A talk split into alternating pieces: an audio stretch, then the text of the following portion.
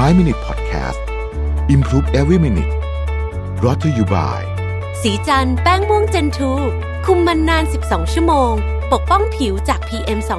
2.5 อัปเกรดเพื่อผู้หญิงทุกลุก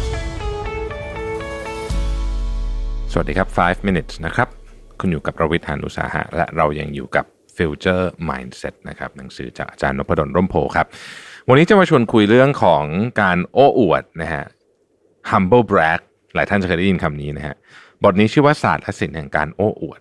นะครับเอ่ออาจารย์บอกว่าเคยได้ยินคนพูดทำนองนี้ไหมจริงๆพูดหรือว่าโพสต์ status ลง Facebook หรือว่าอะไรก็แล้วแต่หรือว่าทวีตเนี่ยนะฮะทำนองว่าช่วงนี้ยุ่งจังเลยอะสงสัยต้องเอางานไปทำด้วยตอนไปเที่ยวสวิสซะแล้วนะครับหรือว่าโอ้ถ้ารู้ว่ารถเบนซ์คันใหญ่มันเปลืองน้ำมันขนาดนี้นะซื้อโตโยต้าดีกว่านะครับหรือนะฮะโหได้เกียรตินิยมระดับหนึ่งนี่ก็ใช่ว่าจะหางานได้ง่ายๆนะ ฟังดูเผินๆเหมือนว่าเขาจะบ่นนะฮะว่างานยุ่งหรือว่าลดเปลืองน้ำมันหรือว่าออกจะออกแต่ว่าเออจริง ๆ ก็แบบหางานยากเนอะอะไรอย่างเงี้ยแต่จริง ๆ แล้วเนี่ยเจตนาของคำพูดเหล่านี้เนี่ยไม่ใช่คำบ่นนะฮะมันเป็นคำโอ้อวดต่างหาก อย่างประโยคแรกก็คือเดี๋ยวจะไปเที่ยวสวิสประโยคที่สองคือ ฉันมีเงินซื้อเบนซ์นะ ประโยคที่สามก็คือ ฉันได้เกียรตินิยมอันดับหนึ่งนะครับ ลักษณะคำพูดแบบนี้เนี่ยนะฮะเป็นคำพูดที่เราเรียกว่า humble brag humble แปลว่าถ่อมตัว brag ก็คือโอ้อวดนะฮะคือมันผสมอยู่ในคำเดียวกัน ซึ่ง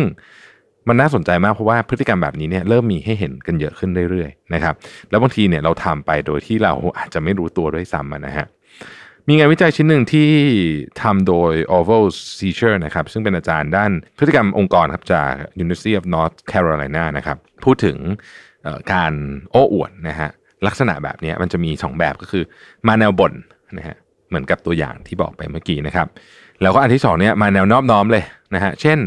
ทำไมเขาถึงเลือกคนอย่างเราเป็นหัวหน้านะ คือแบบนอบน้อมเลยนะฮะดูเหมือนแบบ ไม่ได้ตั้งใจจะโอ้อวดเลยเนี่ยนะครับแต่ส่วนใหญ่จะเป็นแบบแรกที่เป็น humble brag มากกว่านะครับการทดลองนี้ยังบอกด้วยว่าระหว่างการโอ้อวดตรงๆไปเลยนะ กับการโอ้อวดแบบถ่อมตัวหรือ humble brag เนี่ยคนทั่วไปชอบอะไรมากกว่ากัน ปรากฏว่าคนส่วนใหญ่ชอบโอ้อวดตรงๆเลยมากกว่า เพราะว่าดูจริงใจกว่าโอ้อวดแบบถ่อมตัวหมายถึงว่าเวลาเราฟังคนอื่นเนี่ย คือให้โม้มาเลย โม้มาดีกว่านะฮะคือแบบไม่ต้องมาแบบอ้อมไปอ้อมมา คืออยากจะบอกว่าซื้อรถเบนซ์ก็บอกมาเลยนะฮะฉันเพิ่งซื้อรถเบนซ์คันใหม่มาอะไรเงี้ยก็จบเลยนะฮะเอ่อในทางกลับกันถ้ามองในมุมของการบ่นนะครับซึ่งการโอ้อวดแบบถ่อมตัว humble brag เนี่ยก็จะมีเรื่องของการบ่นอยู่ด้วยเนี่ยการบ่นแบบตรงๆ จะได้รับความเห็นใจมากกว่าการบ่นแบบแฝงด้วยความโอ้อวด สรุป ไอ้ humble brag เนี่ยไม่มีอะไรดีสักอย่างเลยนะฮะคือถ้าเกิดอยากจะพูดอะไร อยากจะบ่นก็บ่นอยากจะโอ้อวดก็อวดไปเลยนะฮะข้อแนะนำจากงานวิจัยชิ้นนี้ก็อย่างไรที่ผมบอกก็คือ ถ้าอยากจะโอ้อวดก็พูดไปเลยนะครับ หรือว่าใช้กลยุทธ์ที่ดีกว่านั้นคือให้วิงแมนเพื่อนเราอะนะฮะวิงแมนคือแบบ สมมุติว่าคำว่าวิงแมนเนี่ยเวลาใช้ในบริบทที่ผมนึกออกเยอะที่สุด สมมุติว่าเราอยากจะไปเดท แล้วเราไม่กล้าไปคนเดียว หรือแบบยังไม่อยากให้มันดูชัดเจนเกินไป เราจะมีวิงแมนนะฮะเป็นเพื่อนร่วมไปด้วยอย่างเงี้ยอันนั้นนะนะครับให้วิงแมนมาโอ้อวดแทนเราแบบนี้จะแนบเนียนกว่านะครับแต่จริงๆ ถ้าอยากโอ้อวดแค่ขำๆเนี่ยอาจารย์บอกว่าก็ไม่ได้มีอะไรเสียหายก็พูดไปเลยนะฮะ